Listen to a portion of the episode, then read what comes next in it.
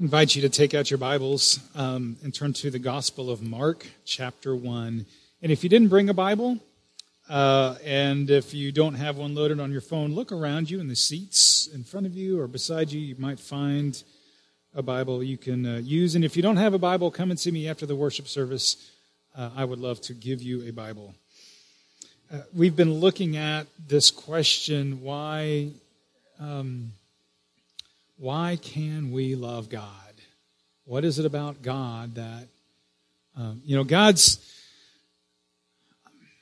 in the ancient world, uh, there, especially because of some of the Greek and, and Stoic philosophers, there's this, there's this idea that there is a God, there's this divine being who created the world, but functioned more as um, an un, the unmoved mover, one that moves things by creating them, giving people life, but who himself is, is unmoved, is unyielding. You, you can't have a relationship with that God. And what we've been looking at these past few weeks is that Jesus Christ, who most fully and completely reveals who God is, shows God to, to not, he's not the unmoved mover, but you can have a real relationship with God.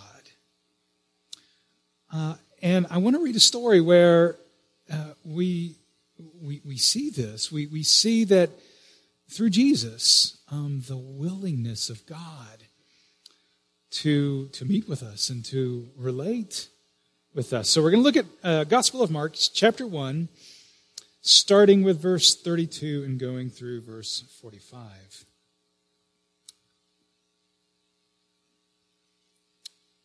Now, that evening after sunset, the people brought to Jesus all of the sick and the demon possessed.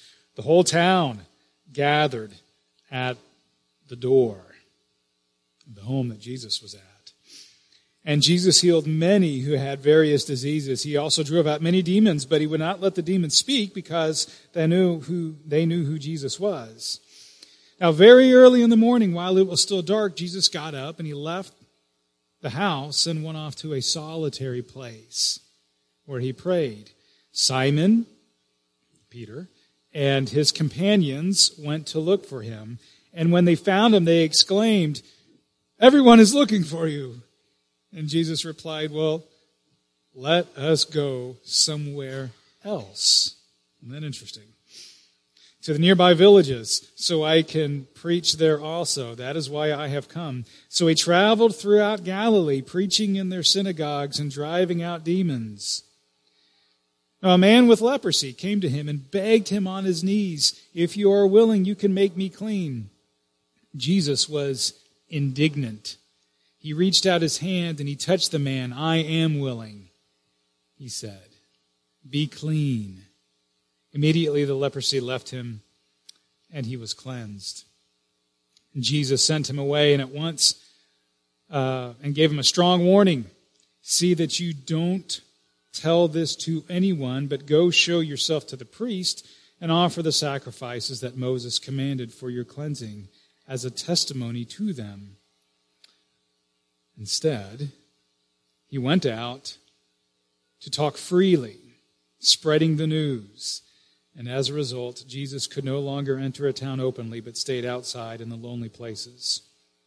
Yet the people still came to him from everywhere. Uh, your notes in the bulletin today are, are three statements. We're going to go through three statements about Jesus that will guide us along in the sermon. And what they're going to help us to understand is what is Jesus truly willing to do for us? What is Jesus always willing to do? Is it is Jesus always willing to heal? Well, we know, um, as, as, as, Bolivar prayed earlier, uh, there's ultimate healing. There, there, this, this isn't the final stop. This world isn't the final stop. There's ultimate healing that indeed Jesus does give. But, but I think we'd have to say in this life, no, Jesus always, isn't always willing to, um, to heal us from sicknesses. He does sometimes, not always. So, what can we count on Jesus being willing to do for us?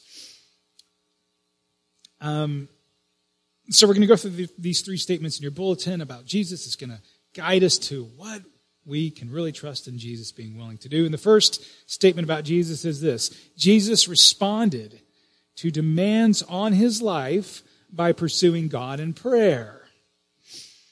Verses 32 and, uh, and 30, uh, 32 and 33 describe the demands that were placed on Jesus, on his time. So, 32, that evening after sunset, the people brought to Jesus all the sick and the demon possessed. The whole town gathered at the door. So we, as we picture this scene, um, was truly every individual in the town at the door? Well, maybe not. I mean, hyperbole was a a uh, was a, a, a, device, a literary device, a rhetorical device back then, just as it, as it is today.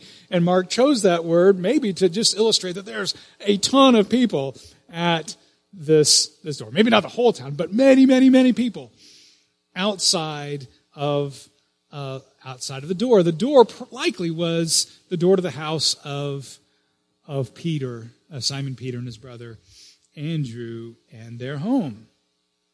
Um,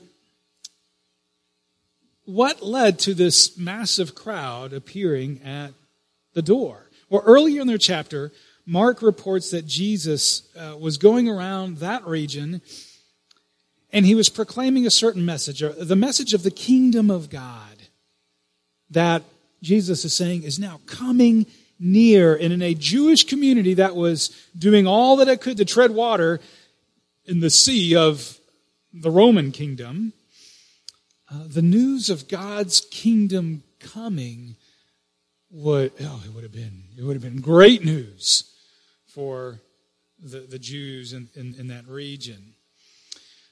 Then, Mark also reports two miracles that Jesus does. One, he casts out an impure spirit uh, that was in a man while at the synagogue. In the synagogue, Jesus does this, and so that definitely would have uh, gained a lot of attention for Jesus.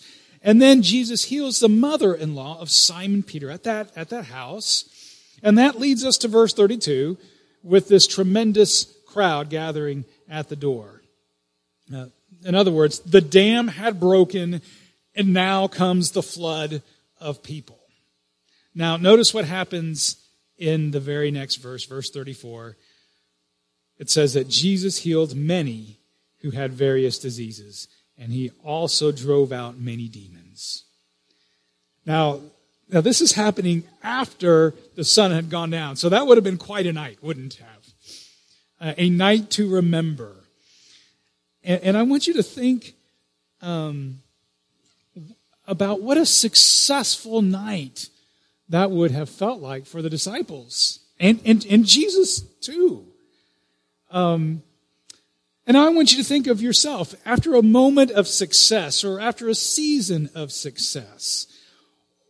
What, um, how do you feel after something has happened in your life where you're like, wow, that, that went really, that went really well. Well, likely you've experienced a lot of satisfaction for a job well done, especially if that work was significant work for you.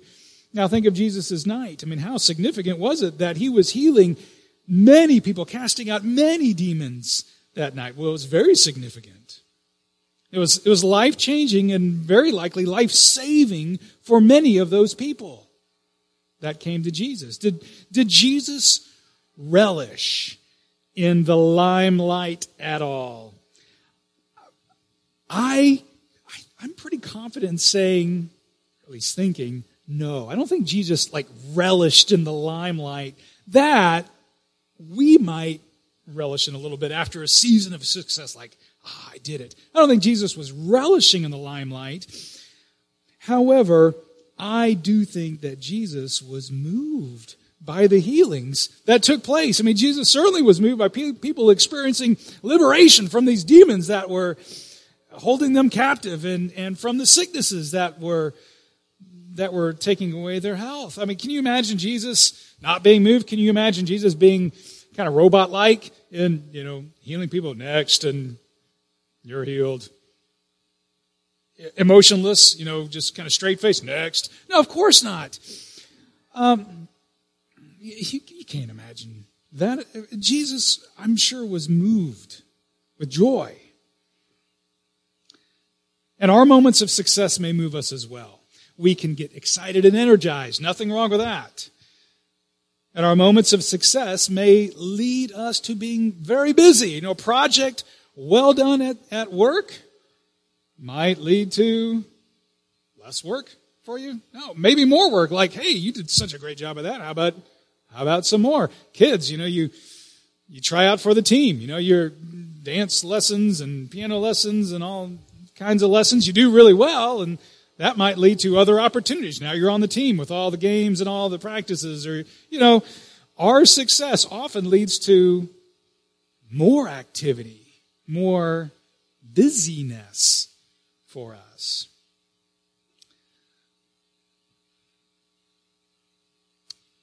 Uh, now, all of this makes it very important for us to notice the connection between the demands placed on Jesus and the discipline that Jesus then shows. Because I'd like to suggest that we have experienced similar moments of success, and we have to watch what Jesus does so that we can learn what to do in those situations. So, verse 35 says this Very early in the morning, this is after this night of success. What does Jesus do? Very early in the morning, while it was still dark, Jesus got up, he left the house, and went off to a solitary place where he prayed. So, Jesus was engaged in this very fulfilling ministry with huge crowds seeking him out, and yet his first priority is what? I'm going to get out into the wilderness with God. uh, that, that's the, the word for solitary place in that scripture. The wilderness. He, he got out to the wilderness to pray to God. And what Jesus shows us is this your relationship with God trumps everything else. And very possibly you've been extremely busy and worn out, and you've thought, you know what, ah, just praying a little bit right now, that sounds great. I need to get refreshed. And that's great. It is great being refreshed through prayer, but that isn't only what Jesus does. He doesn't just go out to the wilderness to get refreshed in prayer. Jesus, what does he do? He listens to God. And the second statement is this Jesus listened to God for guidance in life. Because there's a there's a turn that Jesus makes here, and it's an unexpected turn, and he's able to make that turn because he's listening to God for guidance in his life. So Jesus was incredibly busy doing very good work. No one would question the value of Jesus' work, and yet Jesus knew that during that very busy, demanding schedule of his, that it was even more critical that he spend a great amount of time in prayer with God, not just to get refreshed, but to listen for God's guidance. And so we see this, and we'll talk about that in a second, but we see this general principle in this, in this scripture that being busy increases both the difficulty and the urgency of seeking God's guidance. So when we are busy, it can be difficult to seek God's guidance because we're, we're busy, correct? We got lots of things to do and piling up. We got to get to them. But it's also urgent when we're busy because it could have been, it would have been very easy for Jesus to assume things are going great with this healing ministry of mine, and so I should just keep on doing it. See, Jesus continuing in his healing ministry, and that is what he was doing, would have been very pleasing to him in many ways, except maybe for just one way, or in just one way, and that is if it had not been the will of his heavenly Father for him to keep that as his focus, this healing ministry and casting out demons, if that had not been the will of his heavenly Father for him to keep focusing on that, then it would have been very displeasing for Jesus. So he had to seek guidance from his heavenly Father. So here's this critical moment, this, this un, maybe an unexpected turn for Jesus. It's revealed in verse 37, or it starts being revealed in verse 37. Um, Verse 37 When they found him, the disciples, looking for Jesus, they exclaimed, Oh, everyone is looking for you. And of course, everyone was looking for Jesus. And we would have been looking for Jesus too if we had seen Jesus doing all of those miracles and how easy it would have been for Jesus to continue to ride that forward momentum in a healing ministry. But in prayer, listening to God, reflecting on the Holy Scriptures, no doubt, Jesus realized something different. And this is what Jesus said. And this is kind of that unexpected turn. Let us go somewhere else. Isn't that interesting? Let us go somewhere else to the nearby villages so I can preach there also. This is why I have come. I have not come primarily, Jesus is revealing, I have not come primarily to heal people from their sicknesses in this life. It's wonderful when it happens. And Jesus did heal people. But Jesus said, My primary purpose is to proclaim the good news of the coming kingdom of God and the good news of freedom from sin and freedom from death. So it's absolutely remarkable that Jesus spent all this time alone in prayer. And it shows us that knowing the will of God for Jesus, it wasn't, I mean, what do we think? We think it's like, should be this automatic mind meld, right? Like Jesus, of course, knows the will of God and, and, and because he's one with God, right? And that's what the scriptures say. But still, Jesus, the way that he's relating to his heavenly Father, as he spends time in prayer to listen. Because he had an intimate relationship with his Father. And so let's state the obvious here.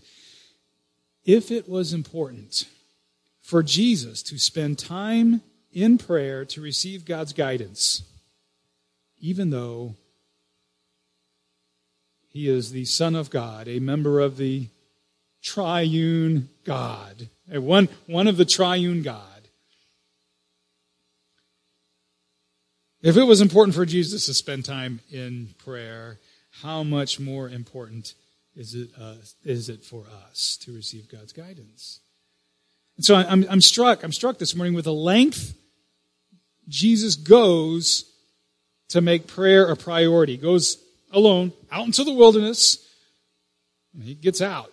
And, I, and I'm, I, there are plenty of days when I squeeze in three minutes of prayer over breakfast and coffee and think, okay, I've prayed. I've prayed today. So maybe squeeze in, maybe that, that thought, hey, I've squeezed in some prayer today. Maybe that thought, squeeze in, maybe that is not how we should see prayer. It's not something that we squeeze in. And I'm, I'm just urging us to make prayer a priority um, frequently enough, especially if you have a big decision to make, and listen to God's guidance. So Jesus seems to make this unexpected turn. Let's go somewhere else, he tells his disciples. There's crowds looking for him. Now let's go somewhere else because I've come to preach and teach. And this leads us to our third uh, statement this morning about Jesus. And it's, it's just really remarkable when you think about it. Jesus remained open to people's needs and to showing compassion. As Jesus moved about Galilee teaching, he was interrupted. So let's look at verse 40. A man with leprosy came to him and he begged him on his knees, If you are willing, make me clean. You can make me clean. Would Jesus be willing? That's not a throwaway question for us this morning. Would Jesus be willing? It's a legitimate question, as Jesus just revealed to his disciples. No, I am going about a preaching and teaching ministry. That's, that's, that's my focus, that's my purpose. Would Jesus be willing? What does, what does Psalm 8 say? When, when, when Psalm 8 compares the, the, the lowly person to the, to, to the Almighty God, uh, who has created the universe. What does Psalm 8 say? What, what is mankind? That you are mindful of them. Because you're the great, awesome creator God. What is mankind that you would be mindful of them? Human beings that you would care for them. You know, keep that, keep that perspective in mind as we consider the story. Jesus, Jesus has already done a, a bit of healing, shifting his focus. He's resolved in this mission of preaching and teaching. It's an urgent mission, as there are many souls out there who are captive to sin, who are lost. And up comes this man. Now, there's always one more to heal, right? There's always another person to heal. You can't reach them all. What is this man that you would be mindful of him? Psalm 8 would have us ask. What is this man that you would delay your day and reach out to just one more? And here's what we need to see this man was enough to move Jesus. Verse 41 says this Jesus was indignant. Now, if you don't have the New International Version of the Bible in front of you, look to see what your version says. The beginning of verse 41. The NIV, New International Version, says uh, Jesus was indignant. And he reached out his hand and he touched the man. I am willing. He said, Be clean. Jesus was moved in his inner being. The, the English Standard Version says that Jesus was moved with pity. The, the King James, the New American Standard, uh, New Living says that Jesus was moved with compassion. If Jesus was uh, uh, indignant or angry, like the like my version says he was. It, it, it, can't have been because Jesus was mad for this with this man coming up uh, to him. No, it wasn't that. And whether he was moved w- uh, with anger or with compassion or whatever, it's clear, or both, it's clear Jesus was moved in his inner being.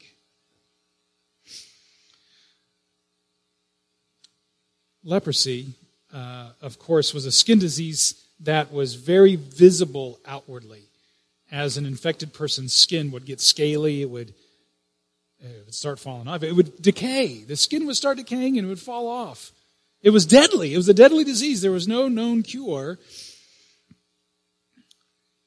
Uh, now, notice what the leper says to Jesus. If you're willing, you can heal me. Is that what he says? No, that's not what he says.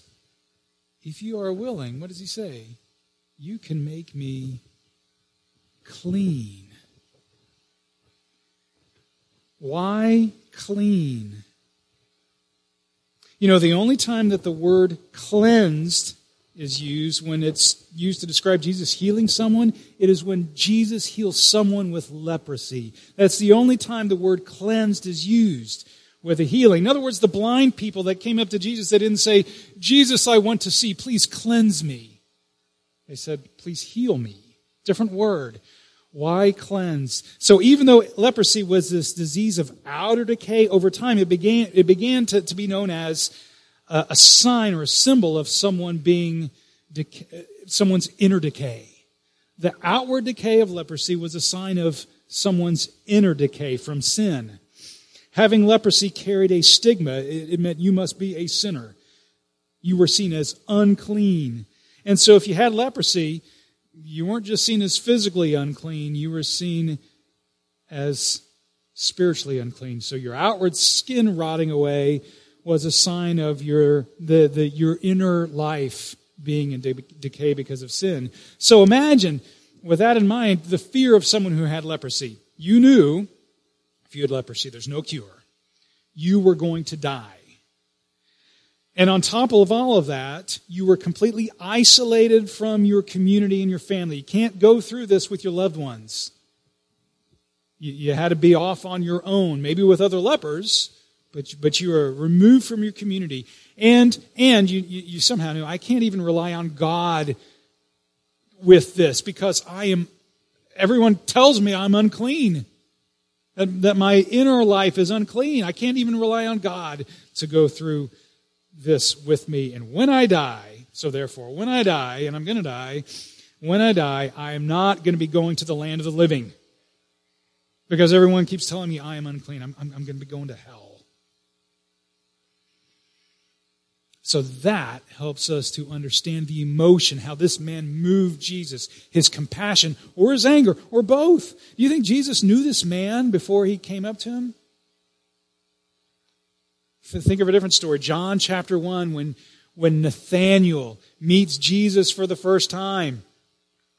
Jesus tells Nathanael, Nathanael, I already saw you. You already saw me, Jesus. When, when, when did you see me? Nathanael, I saw you when, when you were sitting far off under that fig tree. Remember that fig tree, Nathanael, a few days ago before Philip came up to you? And Nathanael's like, What? You, you already knew me? Yeah, I already knew you. And I expect the same thing is true here. Jesus knew this man with leprosy. And as he saw him increasingly being isolated and, and, and, and outcasted from his family and from his community, and it moved him greatly. So as, as this man came to Jesus and fell at Jesus' feet, can you imagine Jesus saying, eh, nah, I'm not going to do that. I'm, I'm, I'm moving ahead with preaching and teaching.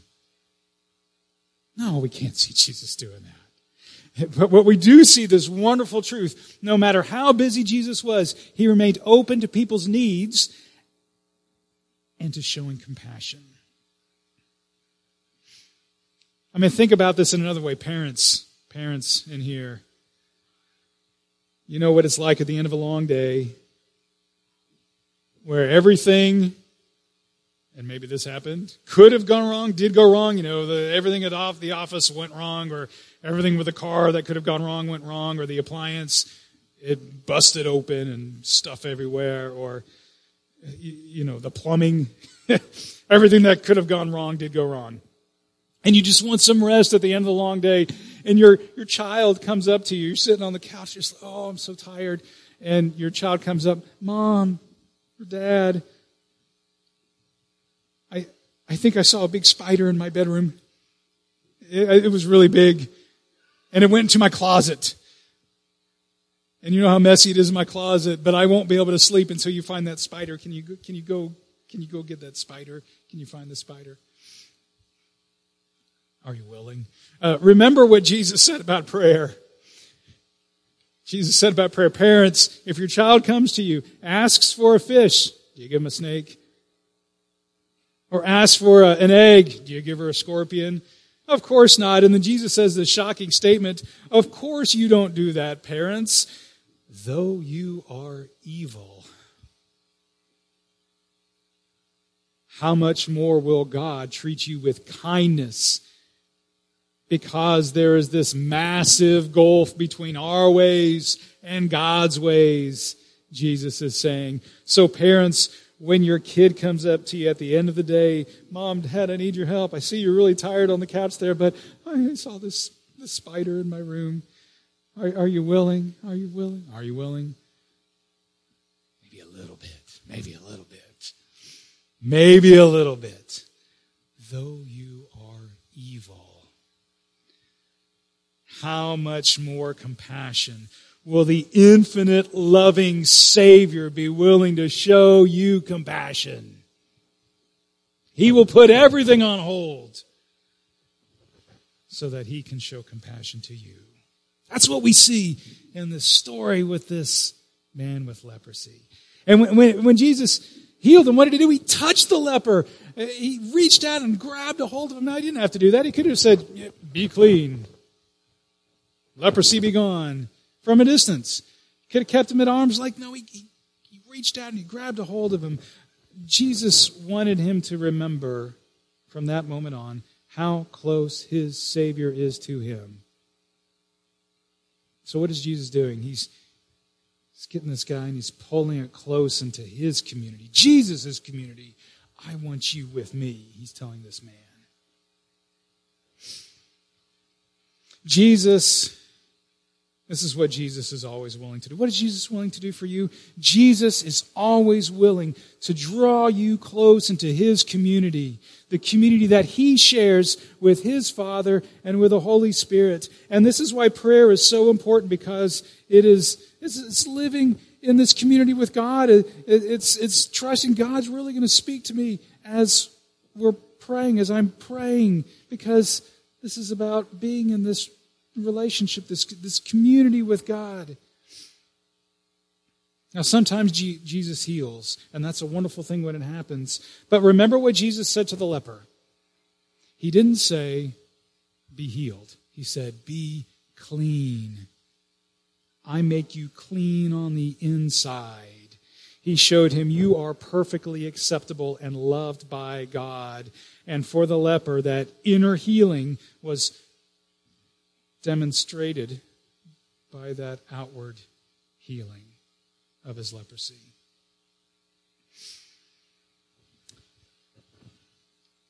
One more thing. One more thing we need to see in this. Jesus is so willing to draw us into his community that he was, be, he was willing to be exiled from community. Because that's how the story ends, right? You know, he tells the man, Don't tell anyone. And what does the man do? He tells everyone. And what's the result? Jesus now has to stay away from communities. He's now on the outside. He's, he's, he's out in the lonelier places. Isn't that remarkable? Jesus didn't carry with him a get out of jail free card, kind of like, haha, I'm the Son of God. Even though you made a mistake, I don't have to deal with your consequences. No, he entered into just our human life. And he was willing he was willing to pay the consequences of our sin and mistakes.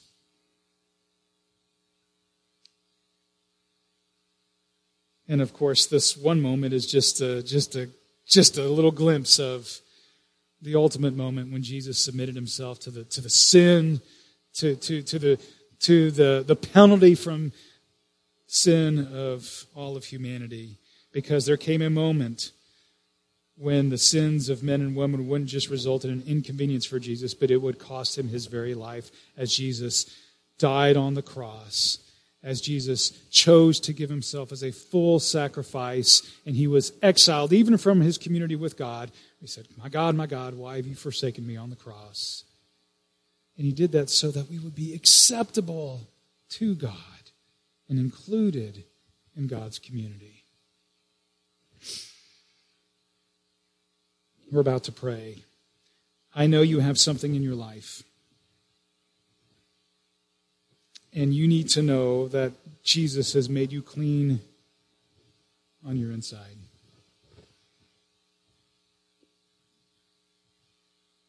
And you can accept that gift of forgiveness right now if you never have, where Jesus comes into your life and his death on the cross makes your inner life completely clean. God does not hold your sins against you. And you need to know something in your life right now. I know that, that Jesus is reaching out and he's grabbing a hold of you and he's saying, I'm not going to let you go. I'm right here with you. As we sung earlier, one of our songs, Jesus is willing to stand by the fire beside you.